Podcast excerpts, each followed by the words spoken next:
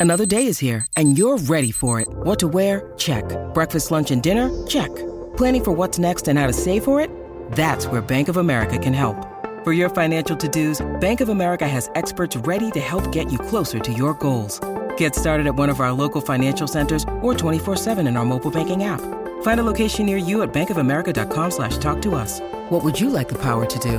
Mobile banking requires downloading the app and is only available for select devices. Message and data rates may apply. Bank of America and a member FDIC.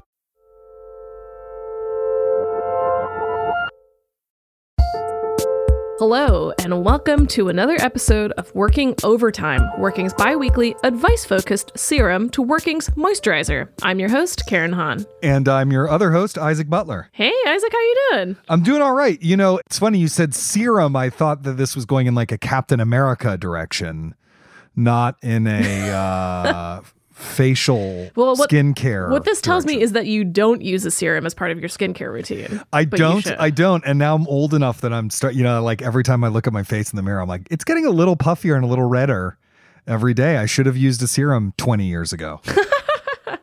It's never too late to start. That's true. That's true. Since we can't go back in time to fix my skin, what should we be talking about today? Okay, so what I want to talk about today is money. We end up talking about money kind of a lot on working because it is, for the vast majority of us, kind of an unavoidable factor in the decisions we make about our creative output. So, why don't we talk about it a little more? To start with, let's talk about figuring out what your rate is. There was definitely a pretty long stretch of time when I just took what I was offered, partially because I had the luxury to do so as I had a day job when I first started writing, and partially because I didn't know any better and also didn't feel like I could ask for more as someone pretty green in the field. Can you tell me about your experiences figuring out rates early on? Yeah, eh, I don't think it was all that different from yours, to be honest, Yeah. Karen. You know, um, early on, my experience was one of gratitude. You know, when you're s- first starting out, you're just like, I can't believe anyone wants my work. I'm so grateful to you. Sure, I'll do it for $50 or, you know, whatever it was. early on in my career, you know, the money I made from writing was like copywriting and copy editing for think tanks. It was not, you know, freelance arts journalism and criticism.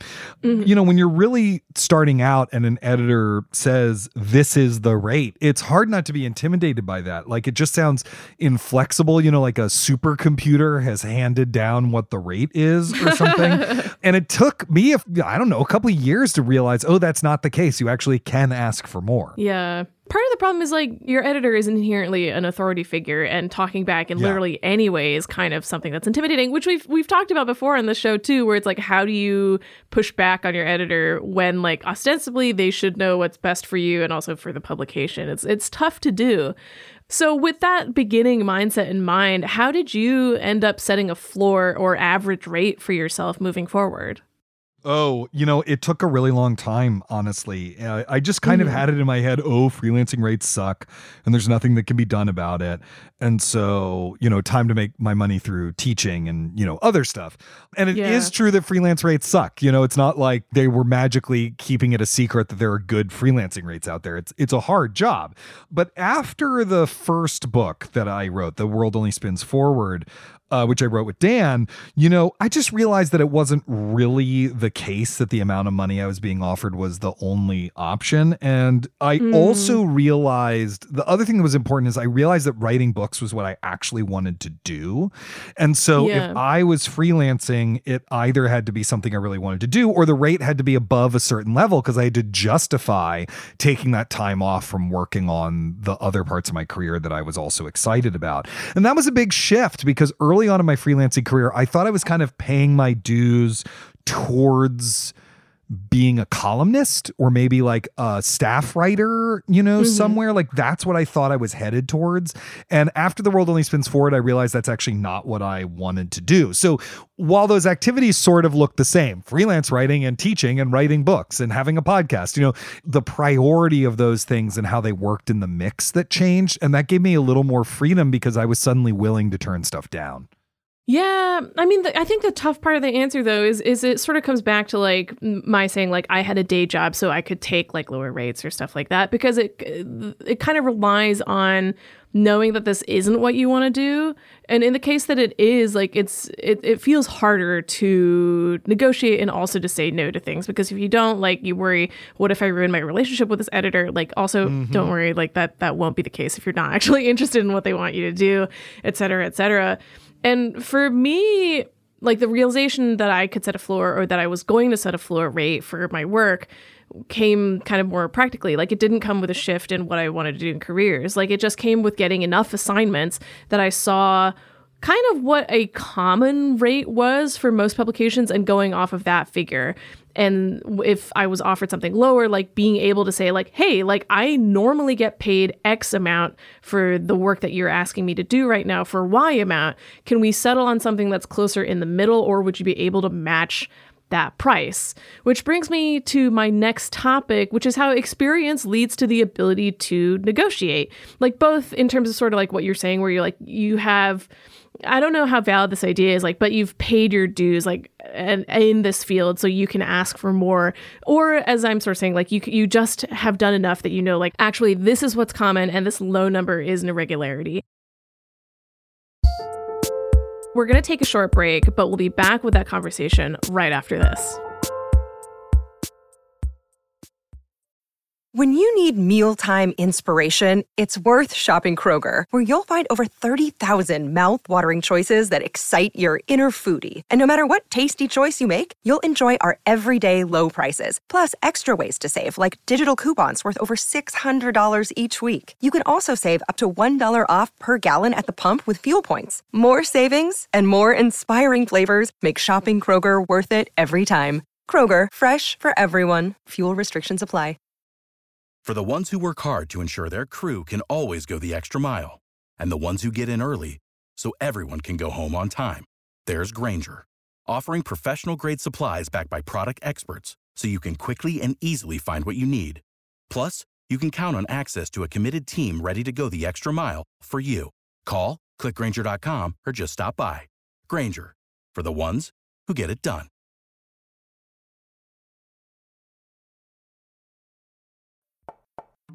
Hey, listeners, is there a particular creative struggle that you'd like to hear us tackle? Let us know by emailing us at working at slate.com, or even better, you can call us and leave a message at 304 933 9675. That's 304 933 WORK.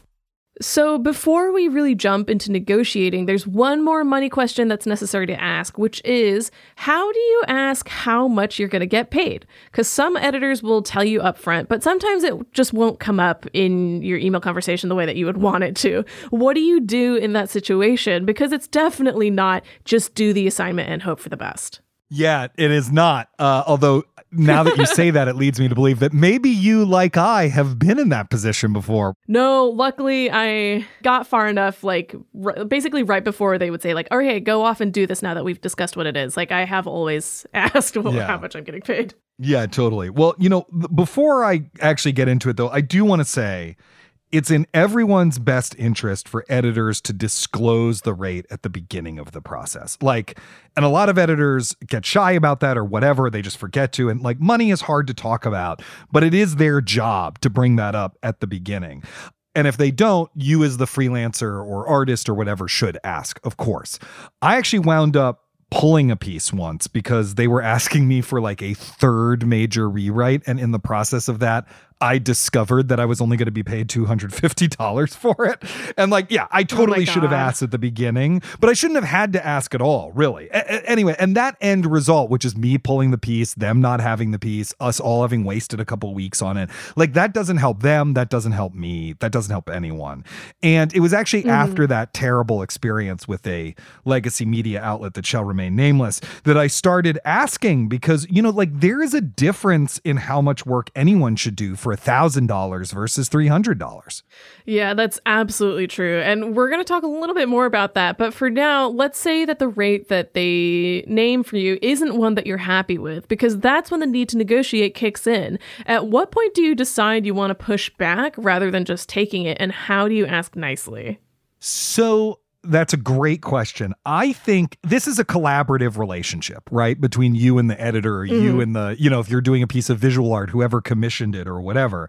And so, as with all collaborative relationships, it, it's helpful to just focus on what the work itself needs. That it's easier to just keep the emotional temperature a little bit lower. And so I usually try to phrase it in terms of workload and time. You're asking me to do X thing, it's going to take Y amount of work, and the Z amount of dollars you're offering is not really enough you know, and to try yeah. to talk about it in those terms. And the reason why that's also helpful is that it may turn out once you do that, that the editor says, oh, actually, you know, what if you did this version of it that's a lot less work for this amount of money? You know, like mm-hmm. you don't actually have to interview these mm-hmm. three people. What if you didn't interview these three people? What if you instead talked about this? You know, and you might be able to work something else out.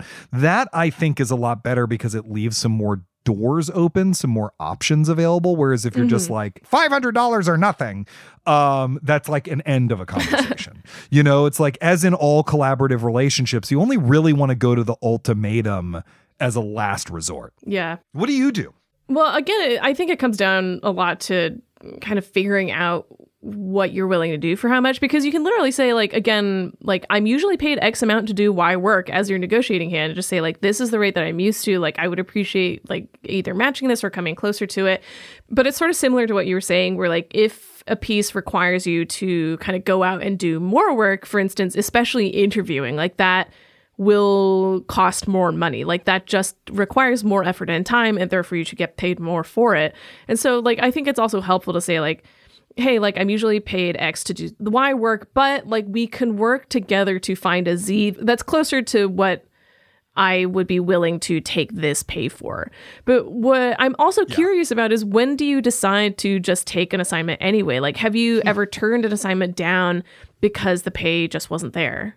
Oh, I, I have definitely done that, but that's only been in situations where I was reached out to by the outlet. Yeah. Look, just because you've pitched a piece doesn't mean that you have to take whatever dog shit they send you. Do you know you know what I mean? Like like that that's not actually the case, right? But it is the case maybe that like before I pitch an outlet, I've thought pretty hard about that outlet. I haven't just done it blindly and I have some mm-hmm. idea of what they'll pay. That's probably the real reason. Whereas sometimes like a lit mag, you know, says, "Hey, we'd love to have something from you, you know, we can only pay this."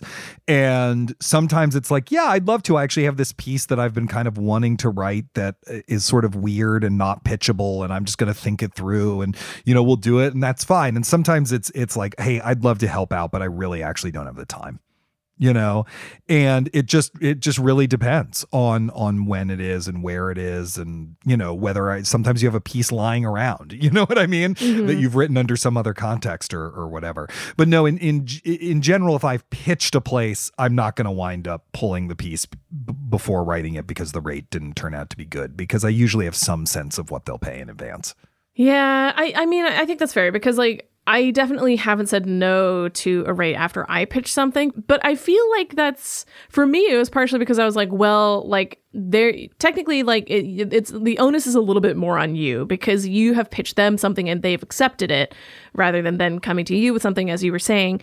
But at the same time, the situation just makes it harder to say no, even if you want to, because I definitely have been in that situation where, like, I pitched an outlet, I got quoted a number, because I didn't know what they paid beforehand because transparency on these things is pretty low generally speaking. Like I pitched a pretty big outlet for a piece. They quoted me something kind of ridiculously low and I said, "Oh, like can we go any higher?" And I got 50 more bucks, which is nice that I got paid more than they initially quoted me, but I still wasn't really happy about it. I guess in that sense I don't really have any good actionable advice other than if you have the willpower to say no, like please do that because sometimes it really isn't worth the time. Anyway, we will be back with our final thoughts on getting paid after this.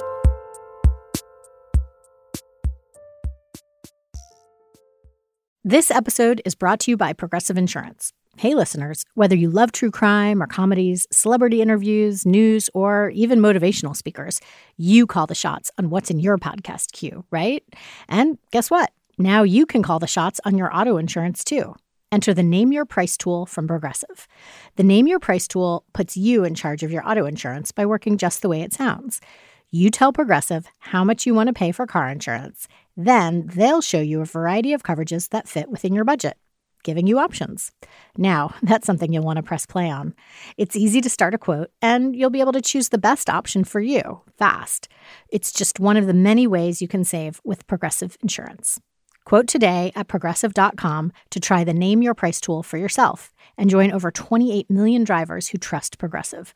Progressive Casualty Insurance Company and Affiliates. Price and coverage match limited by state law. Listeners, I just want to remind you that if you're enjoying working overtime, please subscribe so that you never miss an episode. If you listen on Apple Podcasts, we would love for you to rate or review the show because it really does help new listeners to find us. And if Overcast is your app of choice, please hit the star to recommend the episode to others. All right, so here is a complicating factor when it comes to pay. Of course, the notion of payment in exposure is total bullshit, but I have definitely taken lower pay for the sake of getting my work published in a higher profile publication. Has this ever happened to you? Sort of i mean uh, uh, this is what i'll say. I think at the very beginning of your career it's highly unlikely that you will be paid what you're worth. And you know like i know we have complicated thoughts about paying one's dues but i actually think at least a brief period of having to do so isn't the worst thing in the world you know? Like i think there are there are a lot of things you learn through the process of having to do you know maybe not the greatest writing assignments in the world for maybe not the greatest amount of money you know? The the current state of the industry is we try to extend that period for as long as humanly possible. That I'm not in favor of, you know what I mean? But maybe a little bit of dues paying isn't the worst thing in the universe. But usually it's the smaller lesser known places I feel like that that pay less. So usually I'm actually trying to get in a bigger name place, you know, to get paid more. Like particularly if it's like a legacy media place that also has a print outlet or whatever. Like you should be pretty well, you know, you should be pretty fairly compensated for your time, I think. So I I don't know that I've had the period where like I took a haircut on what I was willing to be paid for a better known that actually hasn't been my experience, but I get the sense that it's been yours. Yeah, I was about to say you're very, very lucky because I absolutely have not had that experience. Like, there's definitely some legacy media companies that I've worked for that I've gotten a good rate, but the most that I've ever been paid was from a kind of smaller site. I feel like if I mentioned it, you wouldn't know what it was, and it was because it had like tech money behind it. Yeah. But the problem with like the paying your dues idea. I don't know. It's like you're essentially doing the same work the whole time. So shouldn't you be paid the same amount? But at the same time, it's like the more experience you have and the better you are at your job, obviously, the more you should be getting paid for it. But the problem, I think, in the media sphere is, as you were saying, like there's the amount of time in which people are expected to take pennies for their work has become so long and is like still. Yeah even if you are very experienced, often you're just going to be paid pennies. And it's like this has driven out so many people that I know, like from the field. And a lot of the people that I know, like who are remaining, like have a financial safety net that has nothing to do with their work, which is like, frustrating to see because like there's so many good people out there that just don't get paid what they're worth but hopefully this episode will help you negotiate for a little bit more.